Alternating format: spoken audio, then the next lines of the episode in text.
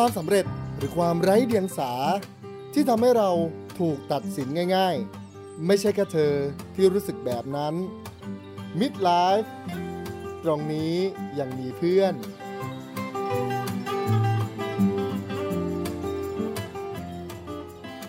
สวัสดีครับ Midlife Podcast สัปดาห์นี้พบกับหยาณัฐธร เกตุชูครับความทรงจำในวัยเด็กที่ยังชัดที่สุดของทุกคนคืออะไรกันครับสำหรับผมแล้วมันคือภาพของเด็กน้อยที่ตื่นแต่เช้าเพื่อนั่งรอรายการโมเดิร์นไนท์การ์ตูนผมจำไม่ได้ว่าตั้งแต่เมื่อไหร่ที่ชอบดูการ์ตูนฮะรู้สึกตัวอีกทีในวัย23ปีของผมการ์ตูนเป็นอีกสิ่งหนึ่งที่เยียวยาร่างกายและวิญญาณที่เหนื่อยล้าในทุกๆวันไปแล้วและไม่พ้นที่ผมมักจะโดนคำตอบกลับและการตั้งคำถามที่ว่าโตขนาดนี้แล้วยังดูการ์ตูนอีกเหรอเบี้ยวว่ะหรือเสียงหัวเราะต่างๆนานาความชอบการ์ตูนกับผมเข้มข้นขึ้นเมื่อตอนม.4 ฮะหลังจากตัดสินใจที่เรียนต่อในสายศิลปภาษาเอกภาษาญี่ปุ่นสังคมการ์ตูนผมเป็นสังคมเล็กๆฮะถ้าเป็นปัจจุบันคงเรียกได้ว่าเบียวอย่างเต็มรูปแบบเที่ยวโคเวอร์เป็นตัวละครที่ชอบเล่นโลเพต่างๆนานาฮะจนวันหนึ่งถูกเพื่อนอีกกลุ่มที่โรงเรียนใช้คำแรงๆพูดใส่คำถามในวันนั้นมีแต่คำว่าเราทำอะไรผิดพอเท่าที่จำได้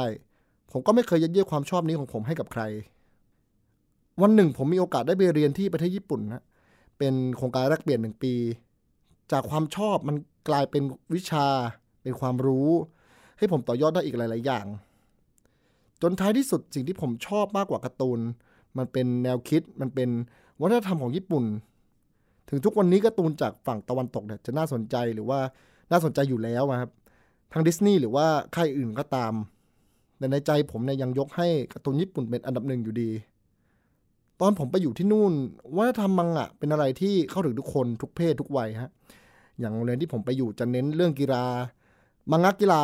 ก็เลยเป็นสิ่งที่เป็นแรงบันดาลใจให้กับนักเรียนที่นั่นแล้วมันก็ยังเป็นซอฟต์พาวเวอร์ที่สร้างมูลค่าให้กับประเทศญี่ปุ่นมาเป็นระยะเวลานานเช่นเดียวกับตัวผมที่ตัวการ์ตูนหลายๆตัวยังเป็นแรงบันดาลใจเป็นความสุขให้ผมจนถึงทุกวันนี้วันนี้เลยอยากชวนทุกท่านรื้อฟื้นความเป็นเด็กในตัวคุณผ่านการตั้งคำถามง่ายๆเราดูการ์ตูนครั้งล่าสุดเมื่อไหร่กันพร้อมตั้งคำถามต่อความชอบของใครก็ตาม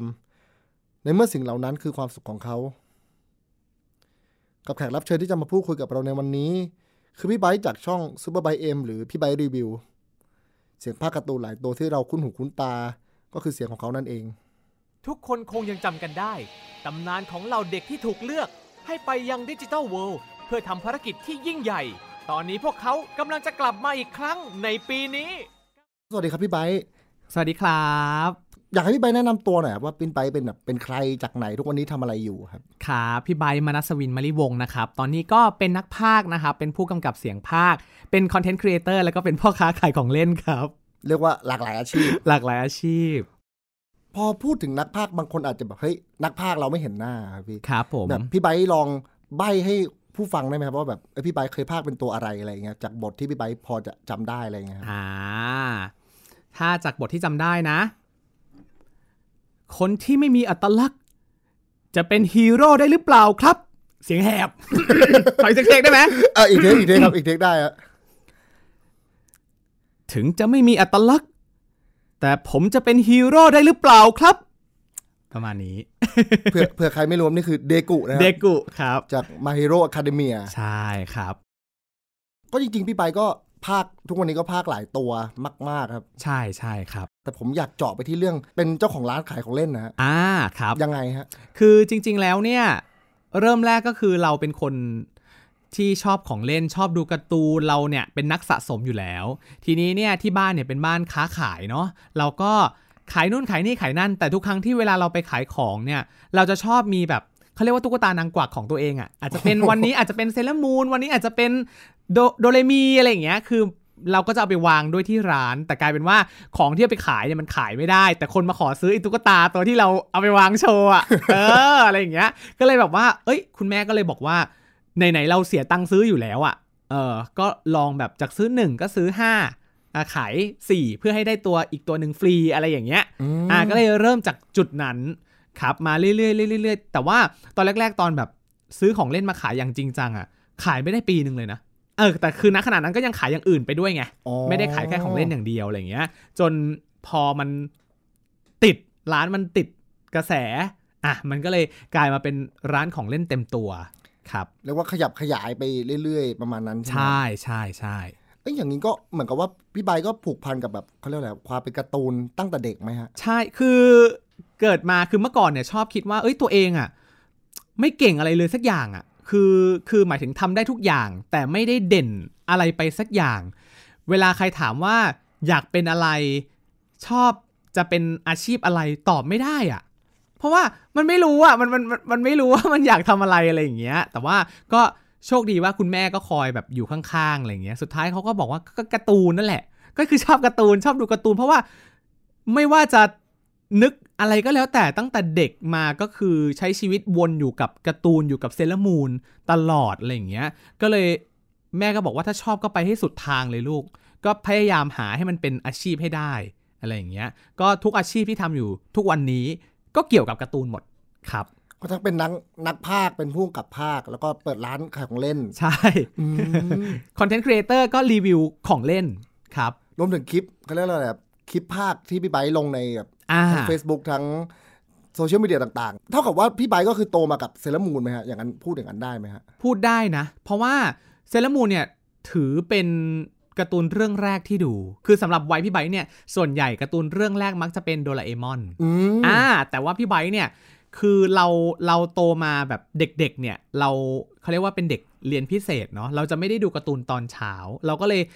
ตอนวัยแบบเด็กมากๆเราไม่ได้เป็นเด็กที่ดูการ์ตูนจากช่อง9แต่เราดูจากโฮมวิดีโอก็คือม้วนวิดีโอซึ่งคุณพ่อคุณแม่เนี่ยก็จะซื้อเซเลอร์มูนให้ดูซึ่งตอนนั้นอ่ะมันก็มีดราก้อนบอลที่ดังมาพร้อมๆกันแต่ว่าที่บ้านเขาเลือกเซเลอร์มูนให้ดู ไม่ว่าจะเป็นแบบกระเป๋าเป็นจักรยานเป็นกางเกงก็จะเป็นลายเซเลอร์มูนตุ๊กตาที่เล่นก็เป็นเซเลอร์มูนอะไรอย่างเงี้ยแต่ก็เคยกลับไปถามพ่อกับแม่นะว่าเอ้ยทำไมไม่ซื้อดราก้อนบอลให้เล่นแม่ก็บอกว่าก็ตอนนั้นลูกชอบคำนี้เลยแค่นั้นเลยอะไรอย่างเงี้ยแล้วก็ก็เราก็คงชอบมาตั้งแต่เด็กอะไรอย่างเงี้ยก็เลยเป็นการ์ตูนที่เราเนี่ยดูตั้งแต่เด็กแล้วก็เหมือนกับเราใช้ข้อคิดในเรื่องของเขาหรือแม้กระทั่งคาแรคเตอร์ของตัวละครในการดำเนินชีวิตมาจนทุกวันนี้เลยครับถ้าอย่างผมนี่จะเป็นคือด้วยความผมก็เป็นเด็กช่อง9ครับเด็กพัฒนาการ์ตูนตื่นแต่เช้าอะไรอย่างเงี้ยแต่ว่าของผมก็จะเป็นทางนารูโตะวันพีซแต่ถามว่าตอนนั้นก็รู้สึกจะมีแม่มดน้อยเลยมีเหมือนกันครับแล้วก็ดูก็นั่งดูคือดูเราดูแค่เราชอบครับแล้วก็บอกว่าตอนเด็กๆคือเพื่อนๆแบบคนอื่นเขาจะซื้อของเล่นอะไรกันเงี้ยพ่อแม่ไม่ให้ซื้อบอกว่ามันเปลืองอะไรเงี้ยแต่ว่าถ้าเป็นหนังสือเขาไม่ซื้อแต่เด็กครับเด็กมันก็ไม่ซื้อเราไม่ซื้อหนังสือเรียนอยู่แล้วเราซื้อหนังสือแต่ก่อนการ์ตูนมันจะเล่ม45 บาทซื้อรีบอนมั่งซื้ออะไรอย่างเงี้ยแบบมันเลยกลายเป็นว่าของผมเนี่ยผมเติบโตมากับการที่การ์ตูนมันเป็นอะไรที่แบบพ่อแม่เขาอนุญาตในทิศทางที่โอเคมันส่งเสริมลูกในทิศทางที่ดีอะไรอย่างเงี้ยหนังสืออะไรอย่างงี้ใช่ไหมใช่ถึงแม้ว่าจะเป็นหนังสือการ์ตูนที่ไม่ได้เกี่ยวกับอะไรก็ตามอะไรอย่างเงี้ยจริงๆถามว่าการ์ตูนช่อง9พี่ก็ดูนะมันก็จะมีเรื่องที่แบบบางช่วงที่เราไม่ได้เรียนพิเศษอย่างเงี้ยเราก็จะดูอย่างดิจิมอนอย่างเงี้ยเราก็จะรู้สึกตัวเองเป็นเด็กที่ถูกเลือกเราคือมีดิจิไวส์เรามีดิจิมอนคู่หูอะไรอย่างเงี้ยก็จะเป็นเรื่องที่ดูทางช่อง9แล้วก็แบบชอบมากๆอะไรอย่างเงี้ยครับเหมือนกันนี่พูดถึงดิจิมอนแล้วล่าสุดที่เป็นภาคสุดท้ายโอ้โหLast Evolution น้ำตาผมไหลพรากจริงอะตอนภาคซีนสุดท้ายพี่ภาคคำสุดท้ายไม่ได้นะเพราะว่าคือไม่ได้ดูก่อนนะคือเวลาเราภาคนักภาคเนี่ยไปถึงปุ๊บเขาให้บทมาบอกตัวละครที่จะภาคแล้วเราก็ภาคเลยเราไม่ได้ดูหนังก่อนล่วงหน้าเพราะนั้นเราก็จะพากไปเรื่อยๆแต่ทีเนี้ยนักพากเนี่ยเขาจะมีประสบการณ์ในการเขาเรียกว่าในการเดาหนังก็คือเราอ่านประโยคเนี่ยเราจะต้องมีความแบบคิดก่อนและว่าเอ้ยตัวละครตัวนี้มันน่าจะสื่ออารมณ์อะไรเพื่อที่เราจะได้สื่ออารมณ์อย่างถูกต้องอะไรอย่างเงี้ยซึ่งพอเราอ่านปุ๊บก่อนจะประโยคสุดท้ายเราอ่านเรารู้แล้วว่าเดี๋ยวจะเกิดอะไรขึ้นไงนึกออกไหมแต่ว่าในประโยคนั้นนะมันเป็นประโยคที่เราต้องพากให้รู้สึกว่าเดี๋ยววันพรุ่งนี้เราจะได้เล่นด้วยกันอยู่แต่เราต้องพูดคือเราต้องพูดคำว่าคือจำได้เลยว่าประโยคพูดว่ายามาโตะนายน่ะเป็นคู่หูที่ฉันภูมิใจนะเป็นคำเนี้ยซึ่งตอนเราอ่านไปปุ๊บแต่ก่อนจะพากอ่ะเรารู้แล้วว่าเดี๋ยวน้องตุยแน่ครับก็คือพอ ยามาโตะมาเลยร้องก็ คือสุดท้ายต้องไปนั่งพักประมาณแบบ20นาที30นาทีแล้วก็ค่อยกลับมาพากประโยคสุดท้ายใหม่อะไรอย่างเงี้ยก็คือเราก็รู้สึกว่าการ์ตูนเรื่องนี้ก็เป็นการ์ตูนอีกเรื่องนึงที่เราแบบเติบโตมาพร้อมๆกันอะไรอย่างเงี้ยเราก็รู้สึกว่าการเป็นเด็กที่ถูกเรื่องมีคู่หูของเรามันก็เหมือนการ์ตูนที่โตมากับเรานั่นแหละเรารู้สึกว่ามันเป็นสิ่งที่มันก็อยู่เคียงข้างเรามาแล้วก็เป็นสิ่งที่ไม่ได้ทำร้ายเราอะประมาณนั้นคืออย่างในยุคเนี้ยครับพี่ไบมันจะมีคำว่าคือจริงเป็นคำที่มีมานานแล้วในสังคมญี่ปุ่นแต่ของไทยเนี่ยจะใช้แพร่หลายแล้วก็ผมรู้สึกว่ามันจริงๆทุกวันนี้มันใช้ทุกวงการคือคำว่าเบียวพี่ไบรู้สึกยังไงกับคำนี้บ้างฮะคือถ้าในสังคมที่พี่เคยอยู่แบบสังคมคอสเพลย์อะไรเงี้ยมันเป็นคำที่มันไม่ดีนะมันเป็นคำที่รู้สึกว่าเวลาเราเจอคนเบียวๆมาทำตัวใส่มันดูไม่ดีอะไรเงี้ยแต่ว่าถ้าในวงการพากย์เสียงเฮ้ยพี่อ่ะใช้คำนี้บ่อยมากพี่ใช้ในการกำกับการพากย์เสียงเลยอย่างเช่นเขาเรียกว่าซีนปล่อยพลังของการ์ตูนโชเน็นอย่างเงี้ยเวลาพี่กำกับพี่ก็จะแบบมีแบบคำพูดว่าเบียวกว่านี้ เบียวกว่านี้อะไรเงี้ยสมมติว่ามันต้องแบบเดลาแวร์เซอร์แมชคือถ้าเกิดว่าเป็นเขาเรียกว่าเป็นการ์ตูนแนวแบบเวสเทิร์นที่เราทำมันก็จะแบบว่าเดลาแวร์เซอร์แมชแค่นี้แต่ว่าความเบียวของญี่ปุ่นมันจะไม่อ่ะมันจะแบบว่าดีทรอยต์เดลาแวร์เซอร์แมชมันก็จะมีความเขาเรียกว่าความเบียวของมันอะไรอย่างเงี้ยซึ่งเวลาเรากำกับภาคอะไรอย่างเงี้ยถ้าเรารู้สึกว่าเอ้ยมันยังไม่ถึงจุดที่มันแบบใกล้กับตัวละครแล้วก็จะบอกนักพากย์ว่าเบียวกว่านี้อีกขอเบียวกว่านี้อีกอะไรอย่างเงี้ยคือตัวผมเองเคยไปแลกเปลี่ยนที่ญี่ปุ่นตอนม.5 แล้วแบบคือตอนแรกเราดูการ์ตูนเราอย่างเงี้ยเราคิดว่าเฮ้ยญี่ปุ่นมันก็คือมันก็คงเป็นแค่ในการ์ตูนอะไรอย่างเงี้ยแต่เวลาเขากินข้าวอร่อยอย่างเงี้ยเราดู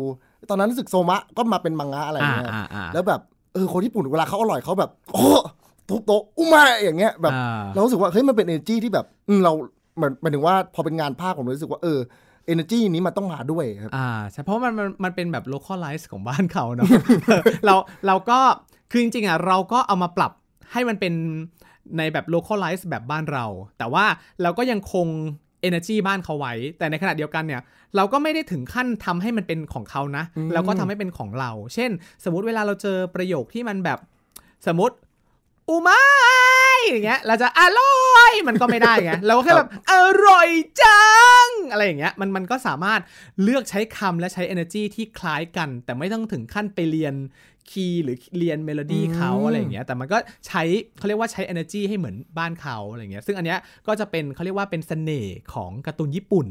ซึ่งมันต่างจากการ์ตูนเรื่องอื่นๆของประเทศอื่นๆเลยอะไรเงี้ยทั้งเบียวทั้งโอตาคุครับตอนช่วงซักที่เริ่มเข้าสู่แบบเหมือนกับชอบจริงจังเราไปงานคอร์สเราไปงานอะไรอย่างเงี้ยครับคือมันเป็นคำที่ค่อนข้างแบบแต่ก่อนผมว่าในสังคมไทยมันเป็นคำที่ค่อนข้างที่จะแรงพอสมควรสำหรับกลุ่มคนที่ชอบการ์ตูนนะครับ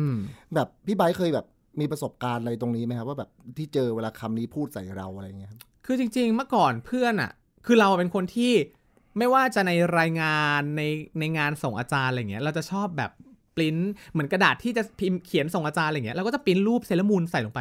ทุกงานของมนัสวินจะต้องมีเซเลอร์มูนไม่ว่าจะเป็นงานตอนเข้ามหาลัยงานจบมหาลัยโปรเจกต์จบทุกอย่างเกี่ยวกับเซเลอร์มูนทั้งหมดตั้งแต่ประถมเลยจำได้แบบทำบอร์ดอย่างเช่นงานวิทยาศาสตร์เราก็ทำบอร์ดแบบดวงดาวต่างๆเราก็จะเอารูปเซเลอร์มูนเมอร์คิวรีอยู่ดาวพุธมาสอยู่ดาวอังคารอะไรอย่างเงี้ยเรารู้สึกว่าการ์ตูนเรื่องนี้มันทำให้เราแบบฉลาดกว่าคนอื่นณช่วงเวลานั้นอะไรอย่างเงี้ยเราก็จะมองโดนแปลกๆอ่ะว่าแบบทำไมต้องเซเลอร์มูนอะไรอย่างเงี้ยซึ่งเรารู้สึกว่าเราอ่ะเป็นคนชอบเขาเรียกว่าเผยแพร่ความสุขของตัวเองอ่ะเรารู้สึกว่าถ้าเรางานที่เราทำอ่ะมันมีความสุขคนที่มาเสพก็ต้องมีความสุขอะไรอย่างเงี้ยแต่เราก็เอาตัวเองเป็นหลักนะในการเผยแพร่ความสุขอันนี้อะไรอย่างเงี้ยซึ่งตอนเราโดนแรกๆก็ถามว่ามันมีนอยไหมมันก็เป็นเรื่องปกติของมนุษย์ที่มันต้องมีนอยอยู่แล้วว่าเฮ้ยเราโดนพูดด้วยคำพูดที่ไม่ดีหรืออะไรอย่างเงี้ยแต่สุดท้ายแล้วอ่ะความที่เรายึดมั่นถือมั่นในการเป็นตัวเองในรูปแบบเนี้ยมันกลับทำให้เมื่อก่อนเนี่ยหรือจนถึงทุกวันนี้เวลาเพื่อนที่สมัยเรียนด้วยกันเขาจะเรียกว่าไบเซเลอร์มูนเหมือนเป็นนามสกุลต่อท้ายแล้วเวลาเขาเจอเมื่อก่อนจากว่าไบเซเลอร์มูนมันดูมีความบูลลี่ในเสียงแต่เดี๋ยวนี้เวลาเขาเจอเราอ่ะเขาแบบเฮ้ยไบเซเลอร์มูนเฮ้ยไบที่ชอบเซเลอร์มูนอ่ะมัน กลับกลายเป็นว่าเฮ้ยไอสิ่งที่เราเคยโดนบูลลี่สมัยก่อนอ่ะมันคือสิ่งที่ชายเราในทุกวันนี้หรือแม้กระทั่งเมื่อกี้ก่อนจะเดินเข้ามาพี่ทานข้าวที่โรงอาหารมีน้องคนหนึ่งเดินเข้ามาพี่ไบค์คะหนูติดตามในเพจนะคะหนูชอบเซเลอร์มูนมากเลยค่ะคำว่าหนูชอบเซเลอร์มูนมากเลยค่ะของเขาอ่ะมันแบบทำให้เราไฮเอเนอร์จีของวันนี้เลยอ่ะมันคือทำให้เรารู้สึกแบบเฮ้ยเราดีใจจังที่เราเป็นส่วนหนึ่งในการเผยแพร่วัฒนธรรมเซเลอร์มูน คือเราชอบเรื่องนี้เราอยากให้คนแบบอินเรื่องนี้เหมือนที่เราอินอะไรอย่างเงี้ยแล้วเวลาเราเจอคนที่เขาอินเหมือนกับเราอะเรารู้สึกแบบเราดีใจแล้วเราก็รู้สึกภาคภูมิใจที่เราเป็นพี่ไบค์เซเลอร์มูน ประมาณนั้น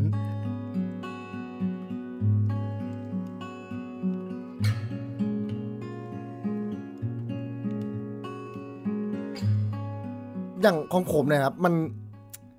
จริงๆมันเป็นช่วงแบบช่วงวันม.3 ขึ้นม.4 อะไรเงี้ยแล้วแบบช่วงนั้นแบบเหมือนกับว่าผมไม่แน่ใจว่าตอนนั้นเหมือนกับเท่าที่จำได้มันจะมีข่าวที่สื่อประโคมกันครับว่าแบบเอ้ยมันไอคนที่ไปข่มขืนเด็กคนเนี้ยคนนึงอะไรเงี้ยเป็นแบบผมไม่แน่ใจพี่ไบค์จำข่าวนี้ได้ไหมอะไรเงี้ยแต่พอเป็นโอตาคุอะไรเงี้ยเหรอใช่ครับแบบโอตาคุแบบพลาดหน้าหนึ่งอะไรอย่างเงี้ยครับแล้วทีนี้เสร็จเหมือนกับว่าพอผมคือช่วงนั้นแบบผมกับเพื่อนแล้วแบบเราคือมันจะไม่ใช่อนิเมะหรือมังงะในเมนสตรีมครับมันจะเป็นคือถ้าสำหรับผมจะเรียกว่าเป็นอนิเมะซีซั่นนะครับที่แบบมันจะมีความไฮสคูลมีความอะไรอย่างนี้กว่ามันจะไม่ได้แบบต่อสู้ดุเดือดมีความลงลึกมีอะไรอย่างเงี้ยซึ่งมันบางครั้งผมรู้สึกว่ามันเราพยายามพิสูจน์ตัวเองครับว่าแบบเฮ้ยเราแค่ชอบการ์ตูนเราแบบณเวลานั้นสังคมไม่ได้รู้สึกว่าเปิดกับสิ่งนี้ขนาดนั้นอะไรเงี้ยอันนี้พูดกันตามตรงก็แบบหลายครั้งแบบด้วยความผมเรียนโรงเรียนชายล้วนอย่างเงี้ยเอ้ยมึงฟังภาษาญี่ปุ่นไปหนังนู่นนี่อะไรเงี้ยมันจะเป็นทิศทางนี้มากกว่าพี่ไบค์ใช้เวลาพิสูจน์นานไหมครับกว่าแบบ outstanding อย่างเงี้ยไม่เลยอ่ะคือด้วยความว่าเราเป็นคนที่คุณแม่เนี่ยมีความเขาเรียกคุณแม่มีความเป็นตัวเองสูงเหมือนกันแล้วคุณแม่ก็เป็นคนที่ถ้าเรื่องที่ใจตัวเองสำคัญกว่าคุณแม่จะให้ความสำคัญกับใจตัวเองก่อนเพราะฉะนั้นเนี่ยเวลาเราเจอเรื่องอะไรแบบเนี้ยเราก็จะให้ความสำคัญกับตัวเองก่อนหรืออย่างถ้าเรื่องเมื่อกี้มีใครมาถกกับพี่ก็จะบอกว่าข่าวข่มขืน100คนมีคนเป็นโอตาคุกี่คน1คนอีก99คนมันไม่ได้ดูการ์ตูนนะเพราะฉะนั้นเนี่ยสุดท้ายแล้วมันเป็นเรื่องของบุคคลจะเอามาโทษการ์ตูนเนี่ยมันก็ไม่ถูกมันอาจจะเป็นส่วนหนึ่งที่ทำให้หล่อหลอมเขาเป็นแบบนั้นแต่สุดท้ายแล้วมันอยู่ที่เขาคนนั้นน่ะเลือกที่จะทำแบบนั้นมากกว่าไม่ใช่ว่าดูการ์ตูนเพื่อไปทำแบบนั้นถูกไหมคือข่าวเนี่ยเหมือนแบบบางคนชอบพูดถึงเรื่องแบบ LGBT เนาะเพศที่3มักจะอารมณ์รุนแรงหรือเพศที่3เรื่องเพศเนี่ยมันมีความแบบเขาเรียกว่ามีความมั่วหรืออะไรอย่างเงี้ยซึ่งเวลาเราดูข่าวจริงๆอ่ะถ้าเทียบข่าวระหว่าง normal กับ LGBT เนี่ย normal คือเยอะกว่าอยู่แล้วครับนึกออกไหมถ้าเกิดจะมาถกกันจริงๆเรื่องนี้อะไรเงี้ยแต่สุดท้ายแล้วพี่ไม่ค่อยชอบถกอะไรแบบนี้หรอกพี่ก็จะรู้สึกว่า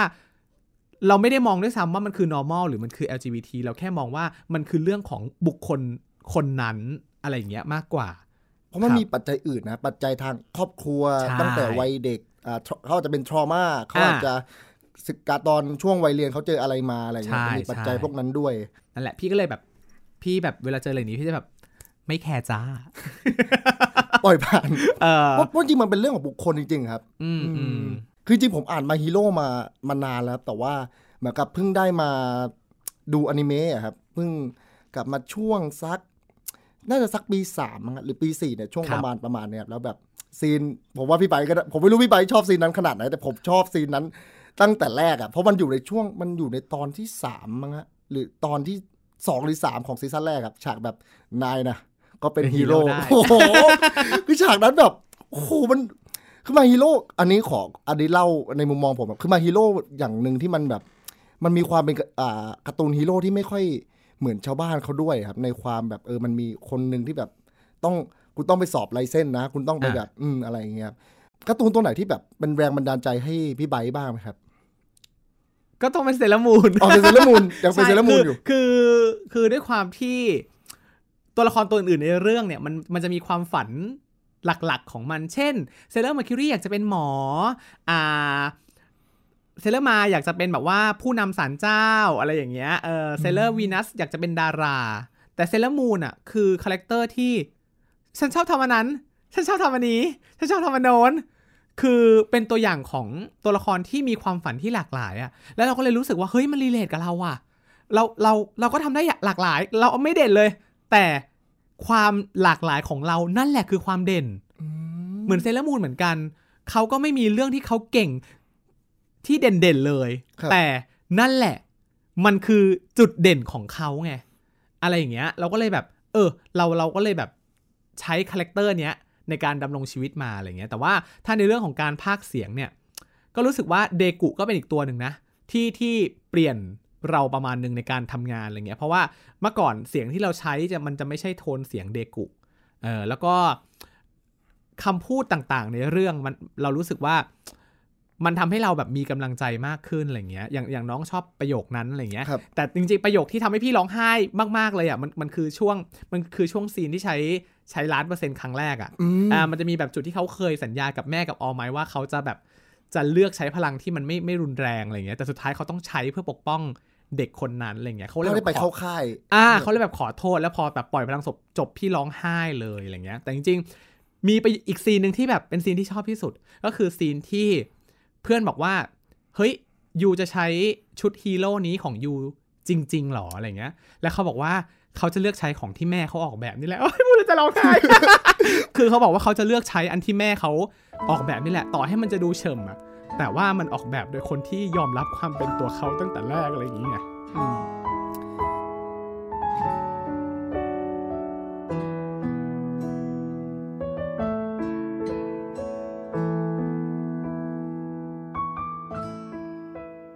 มันกลับไปว่าบางทีพอพี่ไบร์ทเล่าเรื่องไปเกี่ยวครับว่าแบบมันเป็นแบบสิ่งที่พ่อแม่แบบคนที่เชื่อใจเขาทำให้เขาอย่างเงี้ยปัจจัยตรงนั้นอ่ะมันเลยทำให้ผมแบบกลับไปมองย้อนว่าบางทีแบบการได้รับการยอมรับแบบเหมือนที่เดกุครับเดกุแบบเขาไม่ได้ต้องการให้ที่แม่เขาพูดแบบแม่ขอโทษอะไรเงี้ยจริงๆแบบเขาไม่ได้อยากให้แม่ขอโทษเลยแบบแม่ช่วยบอกเขาว่าแบบเขาก็เป็นฮีโร่ได้เหมือนที่ออลไมท์พูดกับเขาใช่ชอบพี่ชอบเรื่องนี้ตรงที่เขาแบบเก็บรายละเอียดในเรื่องของอารมณ์ตัวละครหรือพัฒนาการของตัวละครน่ะดีมากๆอะไรเงี้ยแล้วก็เอามาใช้ได้กับชีวิตจริงหลายซีนมากครับก็ซีซั่น6กำลังมาแล้วใช่ๆเนี่ยเล่าไปเล่ามาเนี่ยเบียวนะเราอ่ะ พอโตขึ้นมาพี่ไบร์ทแบบทุกวันเนี้ยพี่ไบร์ทพูดเรื่องว่าพี่ไบร์ทเป็นนักพากย์อะไรอย่างงี้ใช่ไหมครับแล้วก็นักพากย์จากที่คุยกันรวมถึงเราเห็นแบบช่วงทุกวันนี้นักพากย์เขาก็มีช่องFacebook ช่อง YouTube อะไรอย่างเงี้ยเราเห็นวิธีการทำงานของเขามากขึ้นซึ่งพี่ใบพูดคำหนึ่งว่าเซเลอร์มูนมันเป็นคนที่มีความหลากหลายครับมีความแบบความสามารถเขาไม่เด่นอะไรเลยซึ่งพอมันมองผมเมื่อกี้ผมเลยนึกขึ้นได้ว่าเอ้ยเรานักพากย์พี่ใบมองตัวเองเป็นอย่างนั้นหรือเปล่าแบบว่าเฮ้ยจริงๆที่เรามาเป็นนักพากย์แบบมันเหมือนเป็นเป็ดครับแต่แบบมันฟิตอินพอดีกับความเป็นนักพากย์อะไรอย่างเงี้ยครับเราก็รู้สึกตัวเองเป็นเป็ดนะคือด้วยความที่วงการการพากย์เสียงอะส่วนใหญ่อะเสียงตัวละครที่แบบว่าเสียงเข้มไปเลยอะไรเงี้ยมันจะถูกใช้งานมากกว่าแต่เราด้วยความที่เราเป็นคนเสียงแบบเสียงแหลมสูงอะไรเงี้ยก็เลยกลายเป็นว่าเราเนี่ยมาเป็นนักพากย์ได้เพราะว่าเรามีชื่อเสียงในโซเชียลพอเราเข้ามาปุ๊บเราดีใจนะแต่ในความดีใจปุ๊บมันก็เลยเป็นความกดดันว่าเราอะฝึกมาน้อยกว่าคนอื่นอะไรเงี้ยเราก็พยายามพัฒนาตัวเองให้มากกว่าคนอื่นประมาณนึงอะไรเงี้ยก็พอเราเริ่มทำอะไรได้มากขึ้นเราก็เลยเริ่มรู้สึกว่าเอ้ยเป็ดอย่างเราโชคดีจังที่เราเป็นเป็ดเพราะเราไม่รู้ว่าตัวเองเด่นอะไรพอเราไปเจออะไรปุ๊บเราก็เลยพยายามทำให้มันได้ทุกอย่างไงพอมันทำได้ทุกอย่างมันก็เลยแบบมีความหลากหลายอะไรเงี้ยแล้วก็คือพี่รู้สึกว่าใครจ้างพี่อ่ะแม่งโคตรครบเลยนึกออกไหม คือนอกจากว่าเราดูแลตัวเองได้ประมาณนึงในเรื่องของการพากย์อะไรอย่างเงี้ยเพราะเราก็กำกับเองด้วยใช่ไหมเราสามารถฉีกเสียงได้อย่างหลากหลายอะไรอย่างเงี้ยอย่างล่าสุดก็จะมีอย่างเรื่อง Prince of Tennis มันจะมีประเทศกรีซซึ่งตัวละคร 7-8 ตัวในทีมอ่ะญี่ปุ่นใช้นักพากย์คนเดียวเราก็เลยพากย์คนเดียว อะไรอย่างเงี้ยซึ่งเราชอบทำคลิปพากย์เล่นคนเดียวหลากหลายเสียงอยู่แล้วเราเลยรู้สึกเฮ้ยไอที่เราแบบทำเล่นๆมาตั้งแต่เด็กๆอะไรอย่างเงี้ยทำคลิปสนุกๆตลกๆมันได้เอามาใช้จริง ในปัจจุบันแล้วก็งานสมัยนี้มันจะมีความเป็นความหลากหลายมากขึ้นเนาะมันก็จะมีหนังที่เป็น LGBT อะไรเงี้ยซึ่งเขาก็จะเลือก LGBT จริงๆไปภาคอะไรเงี้ยแล้วก็เป็นหนึ่งใน LGBT ที่หลายๆคนก็เลือกที่จะเอาไปใช้เพราะว่าเหมือนเรามีความหลากหลายมากๆคือจะให้ไปเข้มๆหล่อๆก็พอได้แล้วจะไปเสียงสูงเสียงสวยก็ได้เหมือนกันอะไรอย่างเงี้ยเราก็เลยรู้สึกเฮ้ยเราก็ไอเสียงเราที่เรารู้สึกว่าโหมันแหลมสูงมันไม่หล่อว่ะมันสามารถไปได้มากกว่าคำว่าหล่อไงคืออย่างแรกเลยนะพี่ย้ำเตือนตลอดว่าอาชีพนักพากย์เนี่ยมันคืออาชีพขายวิญญาณคืออย่างแรกเลยคุณต้องคิดก่อนว่า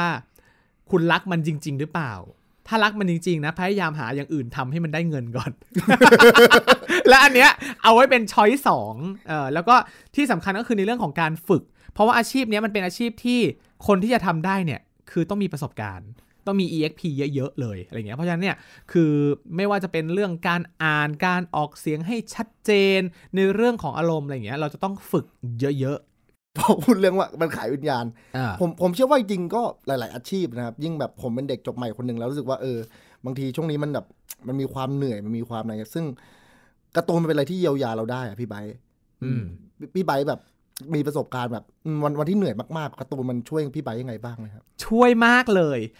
พี่นะทุกเพื่อนๆจะรู้เลยว่าพี่เนี่ยเป็นคนชอบเซเลอร์มูนมากๆทีเนี้ยพี่จะมีเขาเรียกว่าเป็นเสียงเซเลอร์มูนเวอร์ชันเก่าๆเวอร์ชันช่อง9อะไรอย่างเงี้ยบางทีพี่แบบเพื่อนพี่อัดเก็บไว้พี่ก็จะไปเอาไปแปลงม้วนวิดีโอมาเป็นแบบเป็นไฟล์เก็บไว้ในเครื่องวันไหนที่เราแบบท้อแท้เหนื่อยกับชีวิตพี่แค่นั่งดูเซเลอร์มูนเสียงเก่าอันนั้นน่ะพี่หายเลยพี่ดูแม่มดน้อยโดเรมีพี่หายเลยหรือแม้กระทั่งอ่านเซเลอร์มูนที่อ่านมาเป็นร้อยๆรอบแล้วเนี่ย เราหายพี่อย่างพี่เนี่ยพี่จะชอบเสียงณเปียกวิภาดาครับคนที่พากย์เป็นเซเลอร์มูนพี่ชอบมากพี่สะสมเสียงเขาแบบคือพี่อ่ะของญี่ปุ่นน่ะพี่ชอบโคโตโนมิสึอิชิซึ่งก็เป็นคนพากย์เซเลอร์มูนแล้ว2ท่านเนี่ยเขาพากย์ตัวละครเนี่ยเหมือนกันหมายถึงพากย์ตัวเดียวกันเนี่ยหลายตัวละครมากไม่ว่าจะเป็นเซเลอร์มูนก็คนเดียวกันโบอาแฮนค็อกในวันพีซก็คนเดียวกันมิซาโตะในอีวาเกเลียนก็คนเดียวกันพี่ก็เลยแบบเนี่ยพอพี่ได้มากำกับเสียงอะไรเงี้ยพี่เลยรู้สึกพี่อยากสะสมเสียงนะเปียกกับโคโตโนะที่เขาแมชกันอย่างล่าสุดพี่กำกับเรื่องจูจูสึไคเซ็นซีโร่ซึ่งตัวเมอ่ะก็โคโตโนะพากพี่ก็เลยแบบนะเปียกพากด้วย พี่ก็เลยแบบว่าเชิญนะเปียกมาพากเป็นตัวเม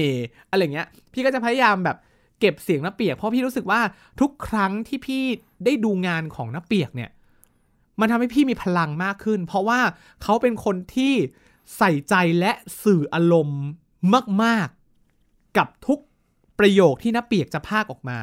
เขาน้าเปียกเนี่ยเข้าใจทุกอันเลยว่าตัวละครเขาจะสื่ออะไรในประโยคนั้นอะไรอย่างเงี้ยเวลาเราดูการ์ตูนที่เขาพากอ่ะเราเลยรู้สึกเหมือนเราได้รับความตั้งใจอันนั้นอ่ะในการที่เราแบบเจอเรื่องราวที่มันเหนื่อยมาเราเลยรู้สึกแบบเฮ้ยมันเรามีพลังและเรามีความตั้งใจมากขึ้นอะไรอย่างเงี้ยแล้วก็เราชอบแบบเนี่ยอันนี้ก็ความเบียวนะเราชื่อมนัสวินมนัสวินแปลว่าความตั้งใจทุกครั้งที่เรารู้สึกเราท้อเราเหนื่อยแล้วเราจะบอกว่ามนัสวินแกชื่อว่าความตั้งใจต้องทำให้ได้อะไรอย่างเงี้ยเราก็จะพยายามแบบให้กำลังใจตัวเองอะไรเงี้ยเพราะว่าเราเห็นหลายๆคนเนาะที่เขาแบบไม่ค่อยให้กำลังใจตัวเองหา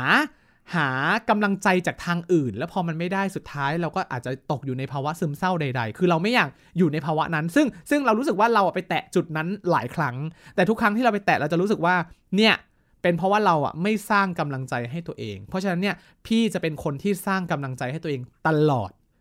คือถ้าเศร้าก็ให้รู้สึกว่าเศร้าโอเคฉันเศร้าแล้วนั่งฟังเพลงนั่งร้องเพลงจมอยู่กับความเศร้าแต่พอจมอยู่ปุ๊บเสร็จปุ๊บเราก็ต้องพุชตัวเองออกมาว่าอ่ะต้องทำต่อยังเป็นหนี้นะหาเงิน เรายังใช้อยู่ในระบบทุนนิยมใช่ของเล่นตัวนี้ฉันก็ยังอยากได้ บ้านก็ต้องผ่อนรถก็ต้องผ่อนแต่ของเล่นอันนี้ก็ยังอยากได้ฉันต้องหาเงินเราจะพี่แทบจะไม่เลือกเลยนะหมายความว่าถ้าสมมุติว่าเรามีของเล่นที่เราอยากได้10ชิ้นถ้าเป็นเมื่อก่อนเราก็จะเลือกเพราะเมื่อก่อนเรายังไม่โตเป็นผู้ใหญ่ไงเรายังเป็นเด็กอะไรอย่างเงี้ยเราก็ต้องเลือก1ชิ้นที่เราซื้อได้แต่พอเราโตมาแล้วปุ๊บฉันไม่เลือกฉันจะทำงานเพิ่มเพื่อจะซื้อ10ชิ้น คือเป็นคนแบบนี้อะไรเงี้ยก็เลยรู้สึกว่าตอนเด็กๆเรารู้สึกแบบเราอยากโตมากเราอยากเป็นผู้ใหญ่ มากๆอะไรอย่างเงี้ยแต่การเป็นผู้ใหญ่ของเราก็ไม่ได้ไม่จำเป็นว่าเราต้องลืมความฝันวัยเด็กนี่เราก็ยังสามารถอยู่กับความฝันวัยเด็กของเราในขณะที่เราก็โตเป็นผู้ใหญ่ได้เสมอมันอยู่ที่สุดท้ายแล้วมันอยู่ที่ใจเรานี่แหละ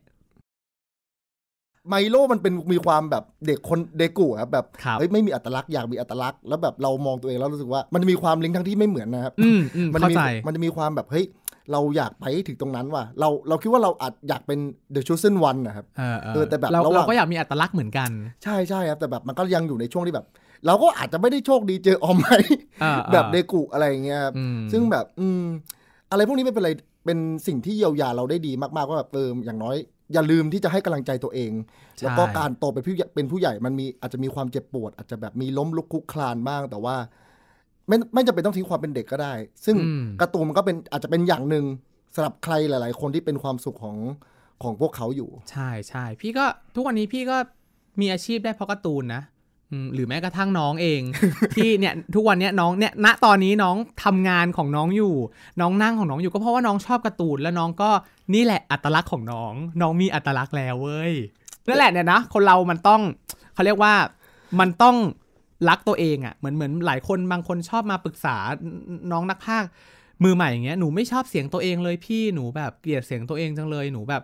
หนูเห็นคนอื่นแล้วหนูรู้สึกเกลียดเสียงตัวเองเราจะบอกเสมอว่าเฮ้ยแล้วถ้าเรายังไม่รักเสียงตัวเองอ่ะเราจะทำให้คนอื่นรักเสียงตัวเองเราเสียงตัวเองได้ยังไงเราต้องรักตัวเองก่อน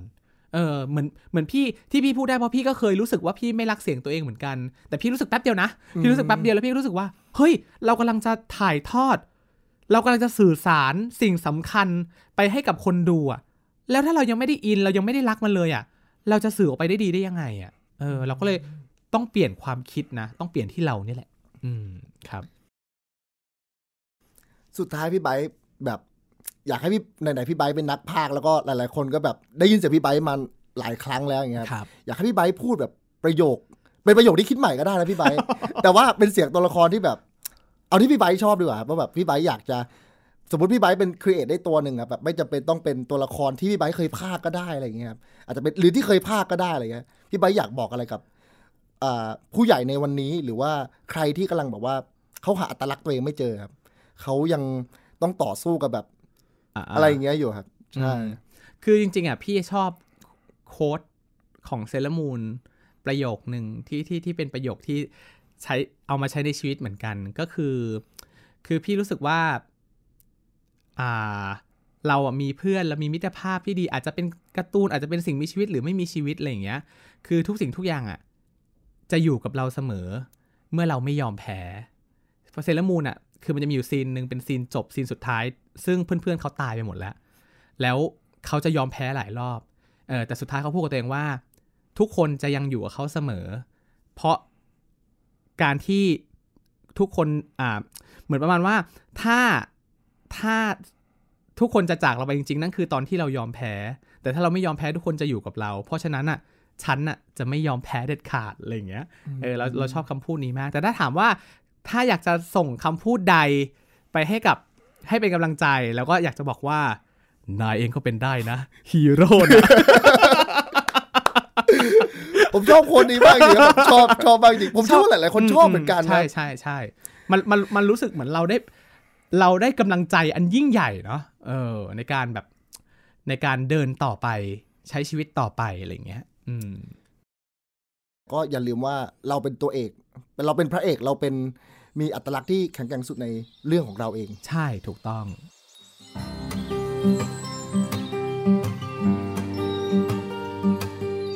ผมว่าท้ายที่สุดจะชอบหรือไม่ชอบอะไรมันไม่ได้ขึ้นอยู่กับอายุเพราะสิ่งเหล่านั้นมันก็เป็นอะไรที่เยียวยาเราไปตลอดนั่นเองผมว่าสิ่งสำคัญที่ได้รับจากบทสนทนาในวันนี้คือเมื่อโตขึ้นเราแค่ต้องการอะไรสักอย่างมาปลอบประโยชน์เพื่อเรายังรับรู้ว่าตัวฉันยังมีอยู่แล้วก็ไม่ได้แตกสลายไปไหนสำหรับผมและอีกหลายๆคนการ์ตูนคือสิ่งที่ว่าสิ่งที่ผมมองต่อไปเราคาดหวังให้อุตสาหกรรมการ์ตูนทั้งคนวาดแอนิเมชันนักพากย์ได้เติบโตขึ้นจากงานทั้งหลายแหล่ที่ผ่านมาแวดวงการ์ตูนบ้านเราก็ไม่ได้มีฝีมือน้อยไปกว่าใครที่สำคัญความชอบของใครหลายๆคนจะได้รับการต่อยอดก็จะสามารถใช้การ์ตูนเพื่อหาเลี้ยงตัวเองได้ด้วย แต่วัยเด็กที่ยังลุกโชนในตัวเราทุกคนแด่กระสุนวงจักรพลังวงแหวนจันทราและอีกหลายๆชื่อท่าไม้ตายที่ยังเป็นพลังให้เราเสมอสำหรับอาทิตย์หน้าจะเป็นตอนอะไรแขกรับเชิญจะเป็นใครฝากติดตามด้วยครับแล้วพบกันใหม่ใน Midlife Podcast EP หน้าขอบคุณครับ Thai PBS Podcast View the world via the voice